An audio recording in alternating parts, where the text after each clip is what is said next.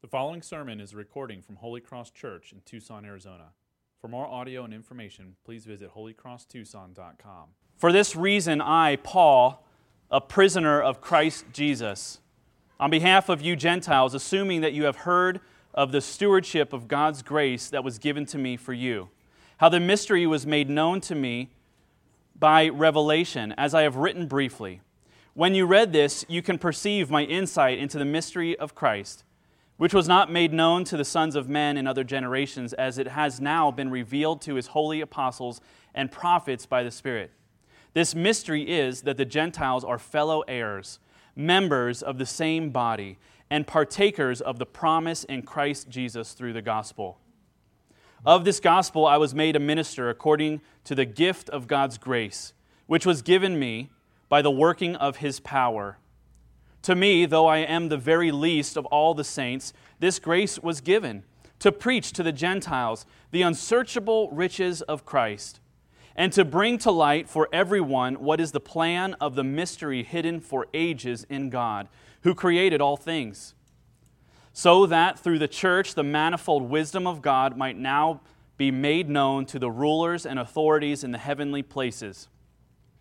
This was according to the eternal purpose that he has realized in Christ Jesus our Lord, in whom we have boldness and access with confidence through our faith in him. So I ask you not to lose heart over what I am suffering for you, which is your glory. As a reminder, what we've been doing very briefly is looking at what the gospel is and how it transforms our life.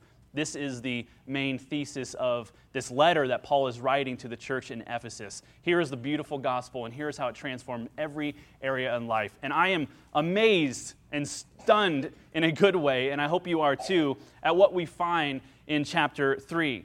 Chapter 3 is, is so helpful for us because it keeps us from seeing Christianity as merely a, a, religion of facts or a religion of intellect, uh, even a, a, religion just merely of organized doctrines of things we should believe. Nor is it a, a religion of doing or acting or behaving and, and following rules. Christianity is something that is not only information, it's an experience that transforms our lives in every way. And what I mean is that chapter 3 is going to test the genuineness of our faith in all that we learned in chapter 1 and 2. Uh, let me show you uh, to you in this way. This is our, our fifth week through working through this letter, piece by piece. And for four weeks, something really fun has happened, maybe uniquely actually, um, to me. For four weeks, every week, there have been several of you through different mediums of texting or talking to me after the service or emailing or phone calls saying, I just want you to know how much I am enjoying this preaching series. I want you to know how great the life groups have been and working through these passages. You, you say things like really loving this and really stoked about Ephesians. Right? You know who you are, the ones that use that word still. You're saying learning a lot.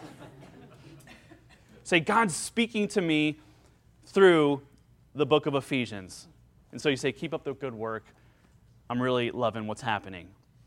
And so I've had to pause and wonder, like, why, you know, because this doesn't happen, right? So why, what is so unique about this? And I figured it out why. I figured out, and I wanted to share with you all why I think this phenomenon has happened. And that's because we're only through chapter two.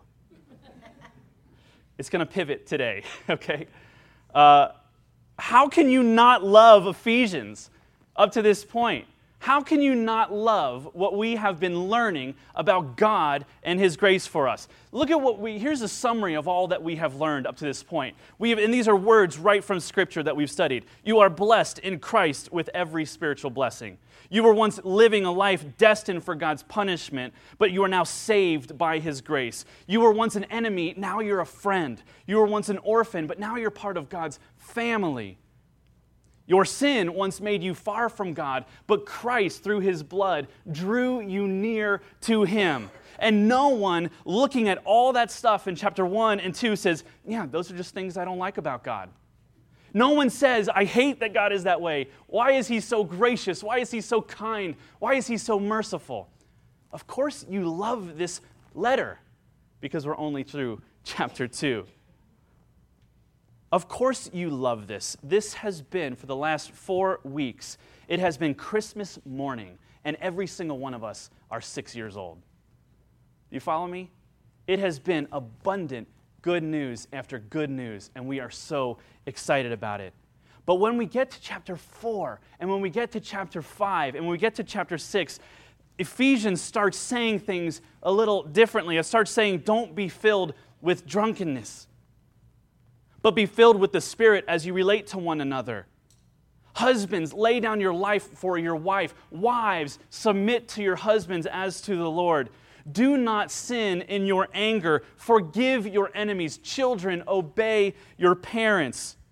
Let your sexual ethic be determined by God's word and not by our culture. I think the text messages are going to get fewer and fewer as the weeks go on. And chapter 3 acts as a pivot point, a pivot point from learning about all that God is and what He has done and the beauty of His good news and how this applies to our life. And it does become harder, but no less good, no less beautiful. Chapter 1 and 2 are awesome. And chapter 3 is beginning to show us the pivot point that says, what you believe must overflow into a life. What you believe about chapter 1 about chapter 2 must overflow into how you live. And Paul's going to get into those specifics, and it starts even today. And so, again, chapter 3 is going to test how much you really love chapter 1 and chapter 2. In the context of this chapter is Paul's sharing of his personal pivot point in his life of how the gospel made him pivot from living a life apart from God and, and, and, and destined for punishment, Paul shifts to talking about himself now. He's been talking two chapters about God. And so in this passage, he uses a lot of the, a similar word. It's the word I. He's talking now in the first person. He tells his story about his testimony of coming to faith in Jesus and then life after Jesus. And we can fill in the gaps of his story with other passages that tell us of his life before and after Christ that's not filled in here. We know that Paul was, he harassed Christians. He oversaw the, the murder of the first martyr in Scripture, which was Stephen. Once born again in Christ, after being born again, Paul went from persecuting Christians to being persecuted as a Christian, even writing this very letter from a prison cell because of his witness of the gospel. Paul knew what it was like to suffer. And he knew what it was like to witness the suffering of his friends and loved ones around him, people he loved so much. And, and through his battle tested suffering, Paul gained a great perspective a perspective for, for, for what it meant to suffer in Christ. And he gained credibility for all that would listen to him and for all of us credibility. Say, why should we listen to Paul and what he has to say about suffering? Because Paul's resume of suffering is probably second only to Jesus. Really. If you look at the people, if you look at the martyrs, if you look at the suffering of the early church, Paul's suffering is second only to Christ. And so when he talks about suffering, he knows what he's talking about, and we should listen. And what Paul is talking about is very important to us. He means to show us how each of us should handle our struggle our difficulty, our sorrows, our pain, our suffering in day to day life, that it must be tied to our spiritual calling. It must be tied to everything that we learned in chapter 1 and 2 that we, that we love so much. He, how, how does he do this? Well, first, let's briefly point out what he doesn't do. He doesn't take a stop, stop whining approach. We're not going to see Paul speaking to our suffering and our sorrow, he doesn't say, you know what, just grow up already. I mean, God's done a lot of great things for, for you. What's the matter with you? Everyone suffer. Everyone suffers. It's all a part of growing up. It just happens. And that's the way the world speaks a lot of times. The world says, you know, if you're hurting, just, just get over it. Get, get over it. Grow up. Stop whining and crying about it. Nor does he take another approach. He doesn't just try to find the silver lining in our difficulty. He doesn't say, you know, I know things are really difficult now, but I'm sure that things are going to work out for the better for you.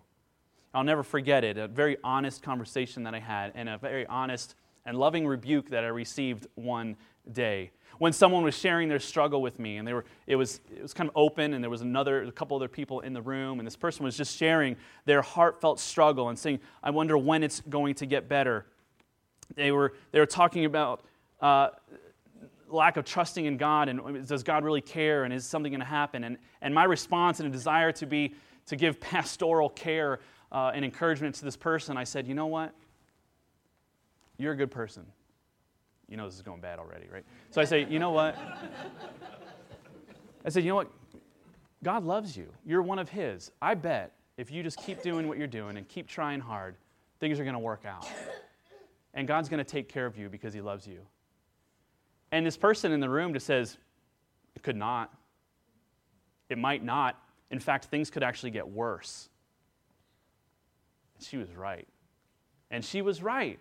And so, this desire that we have, like we go from one, one uh, kind of worldly wisdom to another. We say, oh, just stop whining, getting over it. It's just all part of living. Hard, hard life is all part of living. Or we also don't say, like, you know what, let's try to find the good in this. And, and if you keep going in the same direction, uh, you know, karma says that if you just keep being a good person, then something good's going to happen. You just need to keep doing it. But the gospel gives us a new way of looking at our suffering. And Paul means to show us that. Instead of being consumed by our feelings when we suffer or going through a t- hard time, and instead of being indifferent to our struggles by just brushing them off, pretending that they don't matter, we want to think deeply about what the Bible says about our struggles. We must look at our suffering the way that Paul looks at our suffering, by seeing our suffering through the lens of truths of God. And that's what Paul does. And he is one of the best qualified to teach us how to do that, as he is writing this very thing from a prison cell in the midst of his own personal struggles. And so Paul is going to show us three truths about God. Here we go. The first truth that we see about God is this He says, Jesus put me here. I, prisoner, I, Paul, I, Paul, a prisoner of Christ for you. And notice this Paul does not say, I, Paul, a prisoner of Rome for you. I, Paul, a prisoner of pagan culture. I, Paul, a prisoner of Christ. I am Jesus' prisoner. I am here because Christ has put me here. It's no one's fault. And then he goes on into this long digression talking about God's personal calling on his life. Do you see this? He's not losing place in his story. Paul hasn't just, his mind hasn't drifted. But do you see here? He says, For this reason, I, Paul, a prisoner of Christ Jesus, on behalf of you Gentiles, and he says, assuming that you heard all these things, and now he just starts talking about himself. Why does he do this?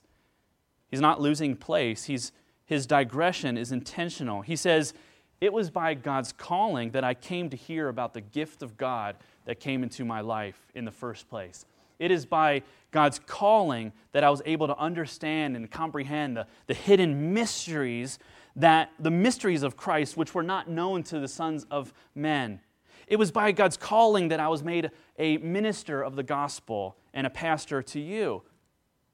It was, a, it was by God's calling, and he's saying all these things in this passage. It was by God's calling that this message went forward in power. And it's by God's calling that when I preached this, you heard it and understood it, and your lives were changed by it.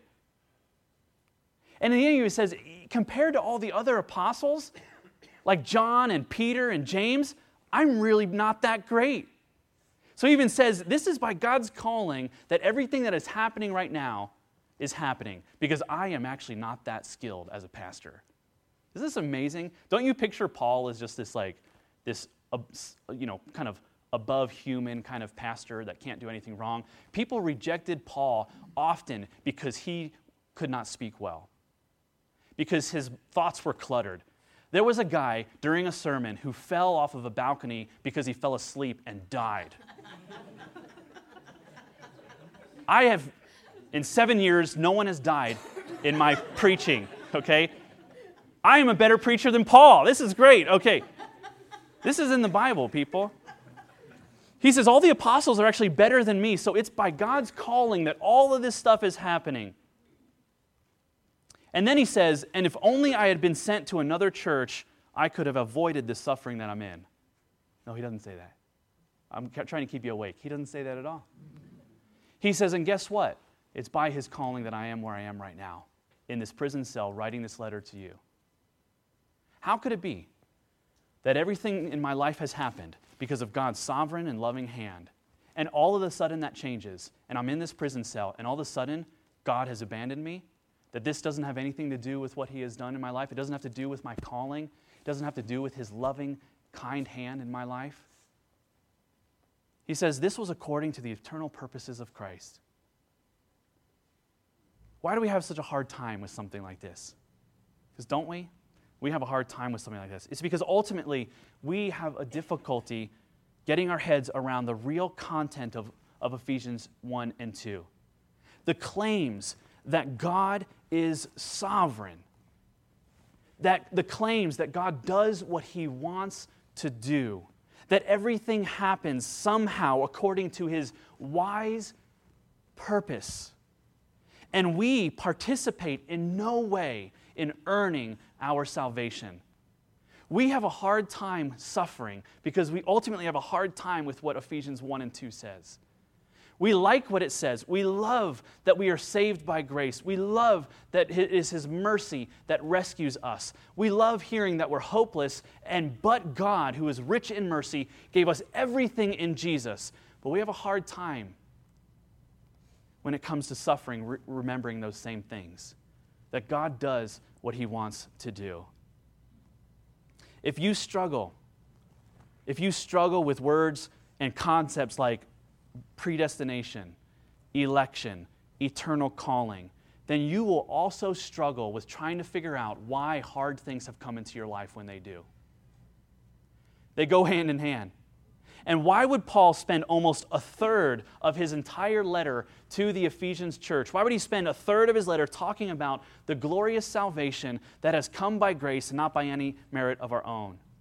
Two chapters Paul spends telling us in so many terms that Jesus put you here in the arms of God the Father, that Jesus took you out of death, raised you with Christ, and seated you in the heavenly places. Jesus took you out of your uh, citizenless existence and made you a people of God. Jesus took you out of your sin and gave you new life. So Jesus takes you out of where you are and puts you in a new place. That's what all chapter 1 and 2 is about.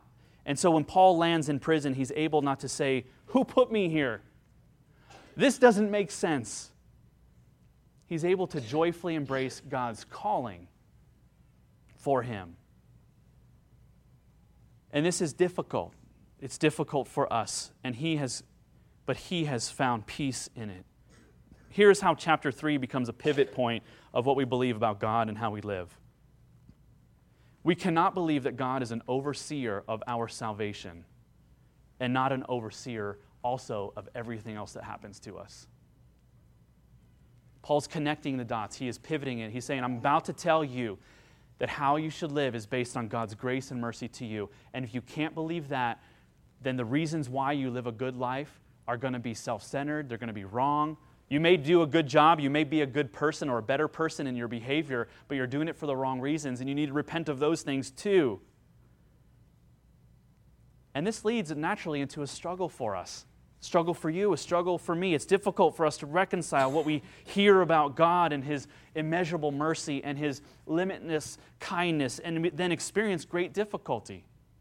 See, isn't that difficult for us? We, you've heard me preach for four weeks that God loves you, that His grace is lavished upon you, that His mercy is immeasurable, His kindness and love are great for you. And then to tell you, but you might suffer in this life. And you to say, how does that work? How can one be true and the other also be true? Paul is going to connect them here for us. He highlights these truths. And it leads us right into our next, his next point why we have this struggle and what to do about it. That God is both sovereign and good, that He's both in control and loving. And often, too, too often, when we suffer, we struggle with this. We question whether God's in control or is He really good at all. Some of us embrace one side. Some of us embrace that He is sovereign and in control, and therefore God is unkind. I believe that God is in control, but He, has, he doesn't care about me. Or He is in control, but this is a result of, of me. I am here apart from God's sovereign hand, and He's punishing me for this. He's just a mean God. So the result is a, a cold and distant God who can't be our comforter Some of you see God as your Lord and your Savior. He's King of your life.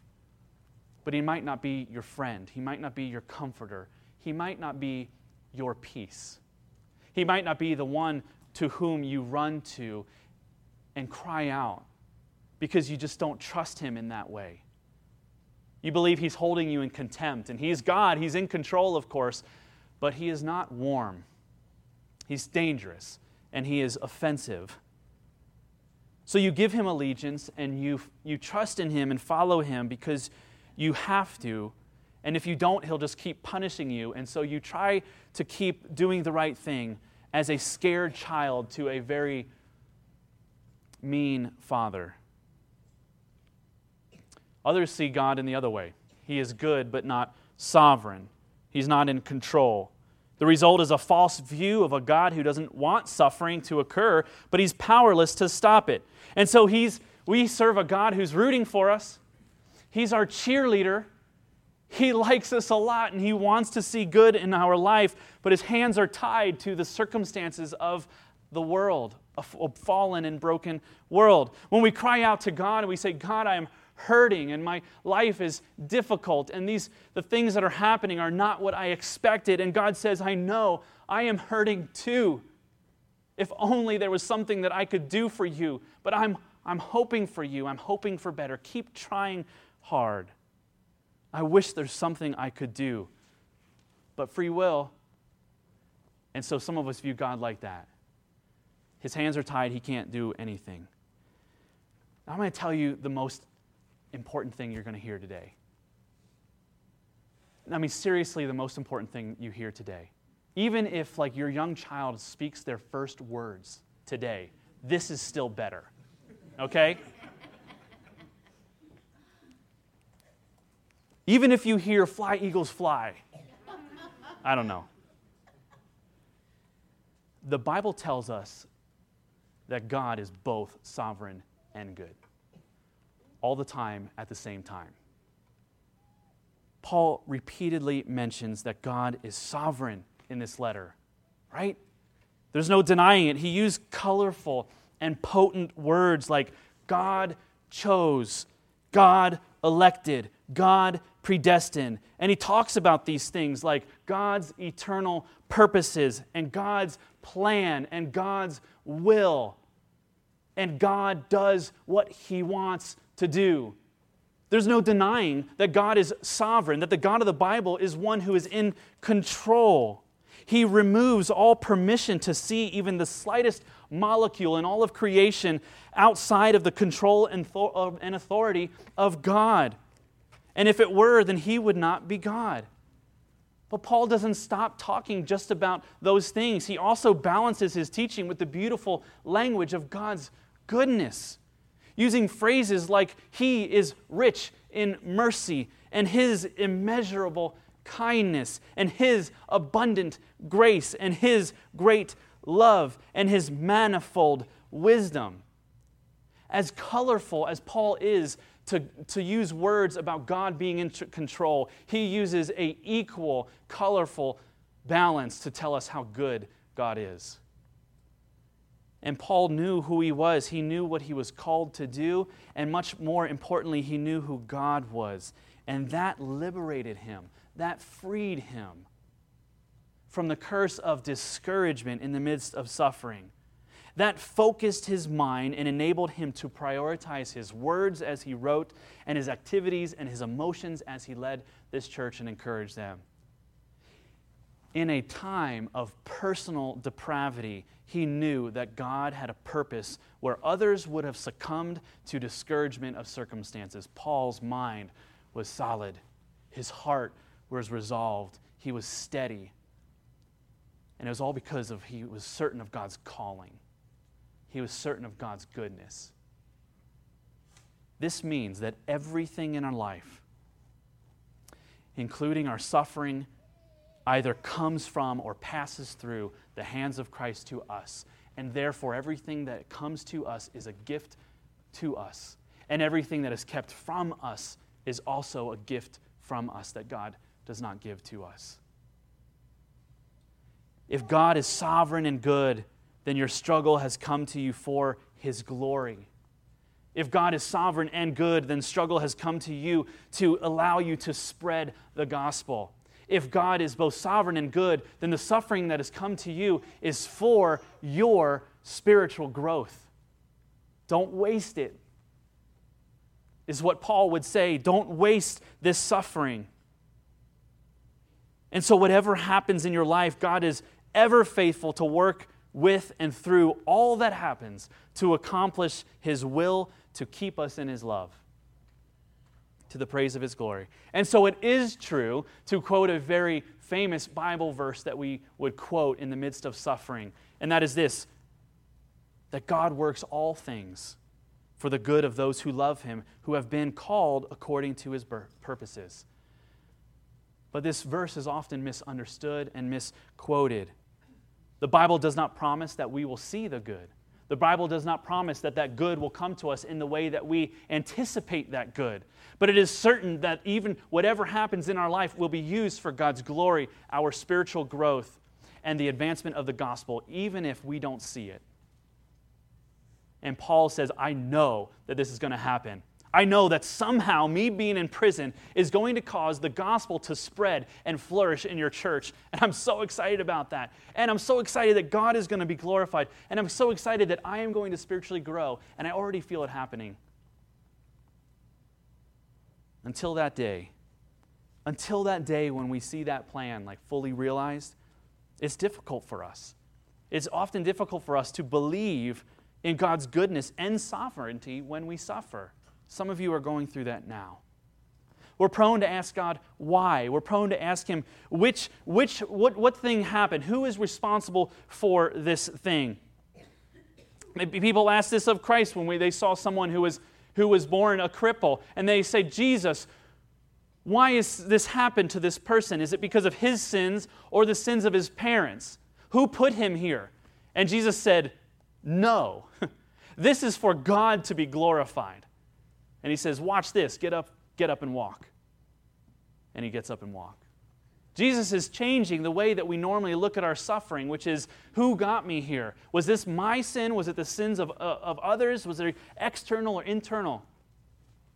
And all those things may contribute to this, but God wants us to see something much, much bigger.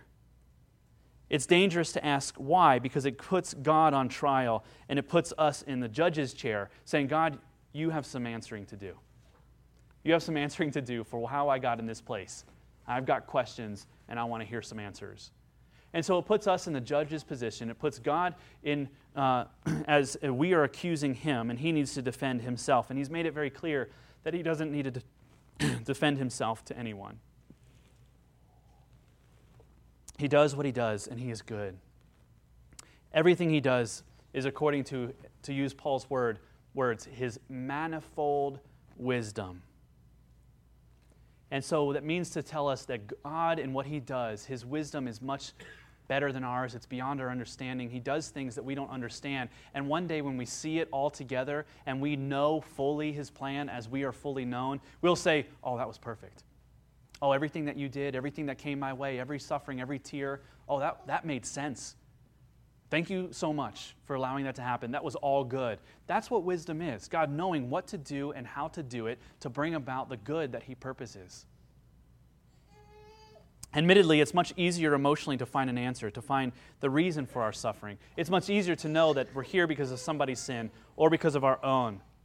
And Paul moves us finally to being from being led by our emotions to walking in faith. His final plea in regards to our suffering is this put your trust in what you do know, not in what you don't know.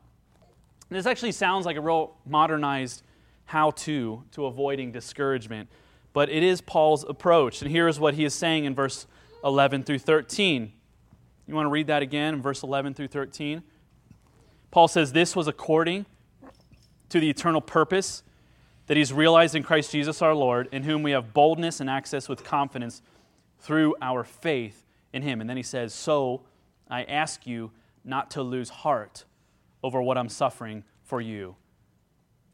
He says, Here's what I want you to know in the midst of your suffering you have a God who's sovereign and he'll accomplish his purposes. You have a good God who loves you and will see you through on his, promise, on his promises to bless you. Everything that God has said will come true. And I want you to walk by faith. So don't lose heart. Don't be discouraged. Don't lose heart. What does that mean? Because this is Paul's big final plea to us. This is his exhortation to us. Don't lose heart. So I want you to understand what it means to not lose heart.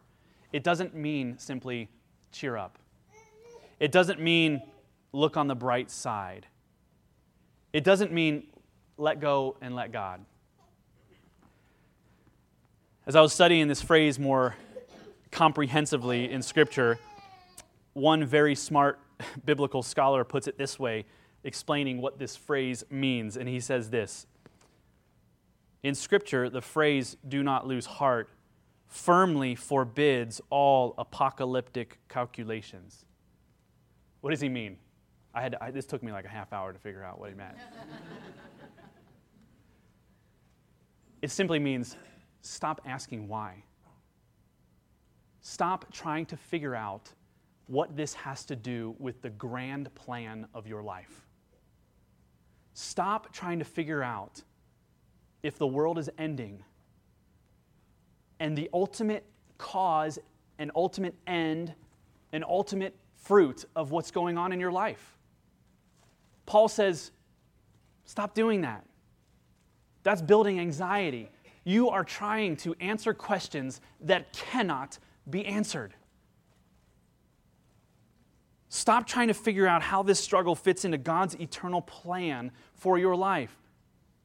We should never try to ultimately make up our mind regarding what purpose that suffering has in your life, but rather we're told to trust that Jesus loves us and he has gone through great lengths, even gone to the great length of giving his own life for us to show us his great love. He has died on the cross in part so that you and I don't have to figure out why.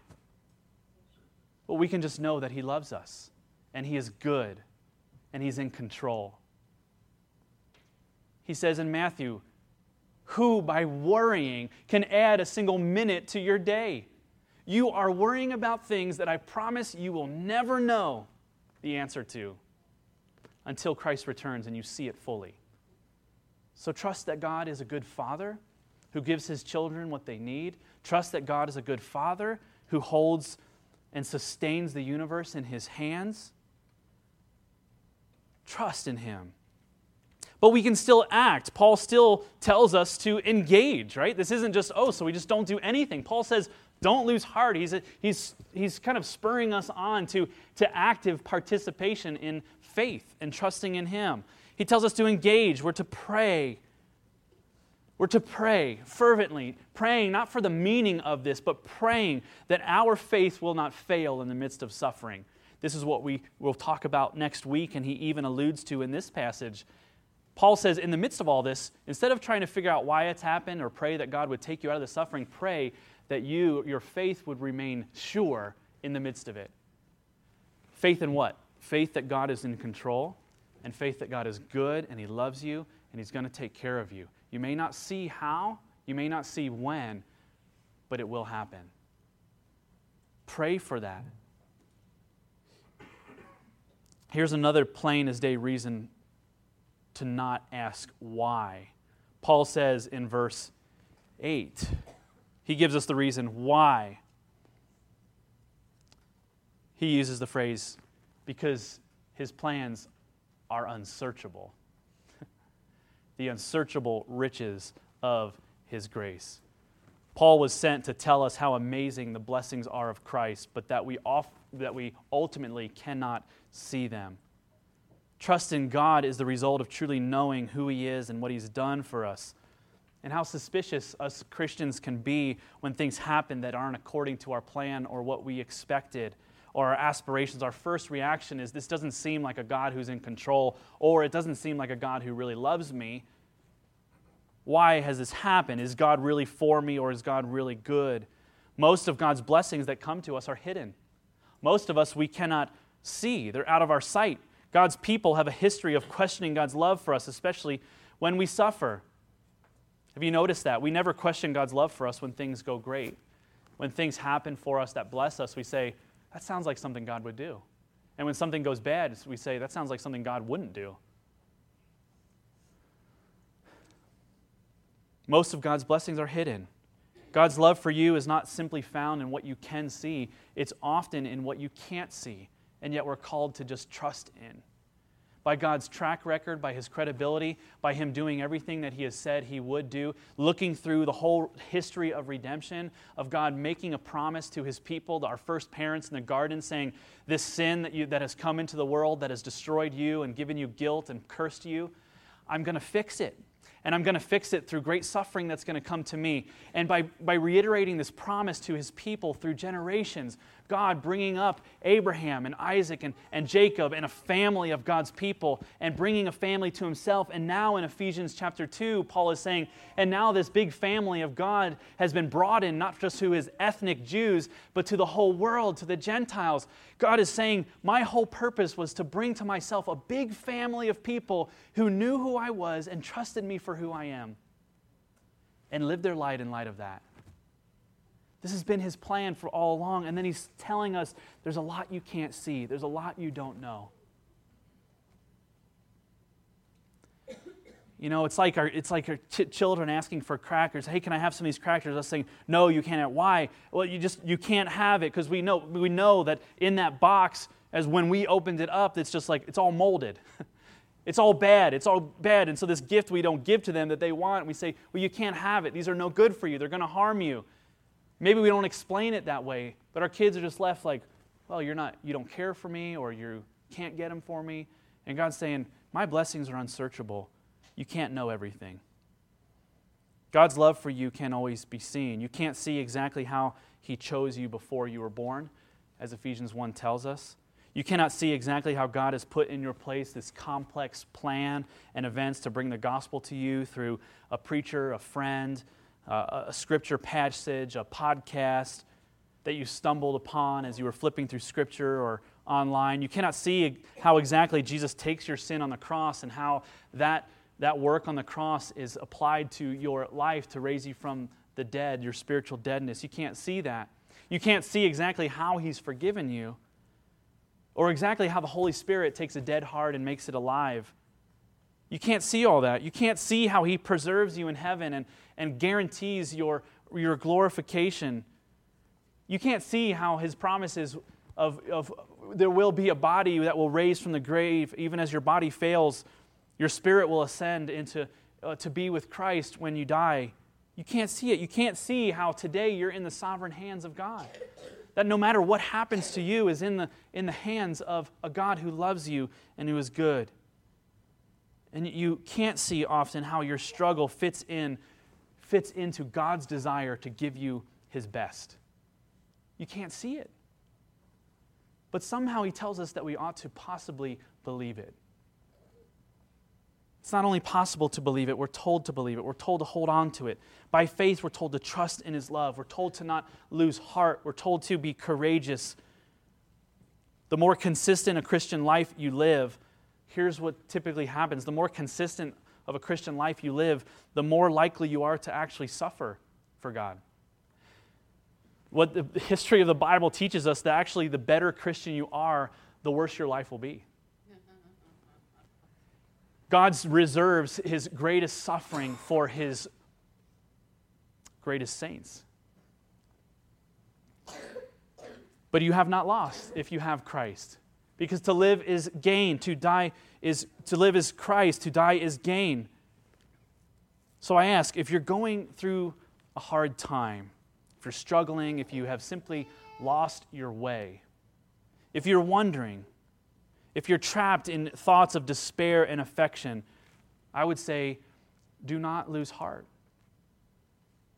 Do not try to figure out God's unsearchable plan in this struggle but instead turn your effort to seeing God as He has been revealed to you through His precious Word, as one who is, in fact, in control, and one who loves you so much He would give His own life.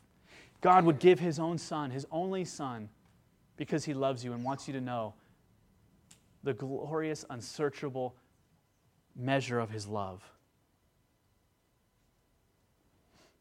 The person who stops seeking to know why, but instead desires to know more of God, is a person who seeks to grow in deeper relationship with God. And that is exactly what will happen. Once we stop angst, uh, the anxious pursuit of trying to figure out why and start pursuing the God who has brought us to this place, we will grow in deeper relationship with Him. And then we will grow in what it truly means to have eternal life, to know God and the love of Christ, whom He has sent to us. That is why Paul tells us in chapter 2 that we read last week Christ is your peace. That's why he says, Your peace is not that the circumstance goes away. Your peace doesn't come when you, your life changes. Your peace comes when you know Jesus. Christ is your peace. Your hope is a person, is what he is saying. Your hope is not a spouse or a well behaved child or a prodigal who's come home, or a diagnosis that comes back clear. Your hope is a person. It's Jesus. He's working on you. He's working in you. He's working through your suffering to show you the riches of His grace, His immeasurable kindness, and His great love. And He will not give up on you. Don't waste your suffering. Let's pray.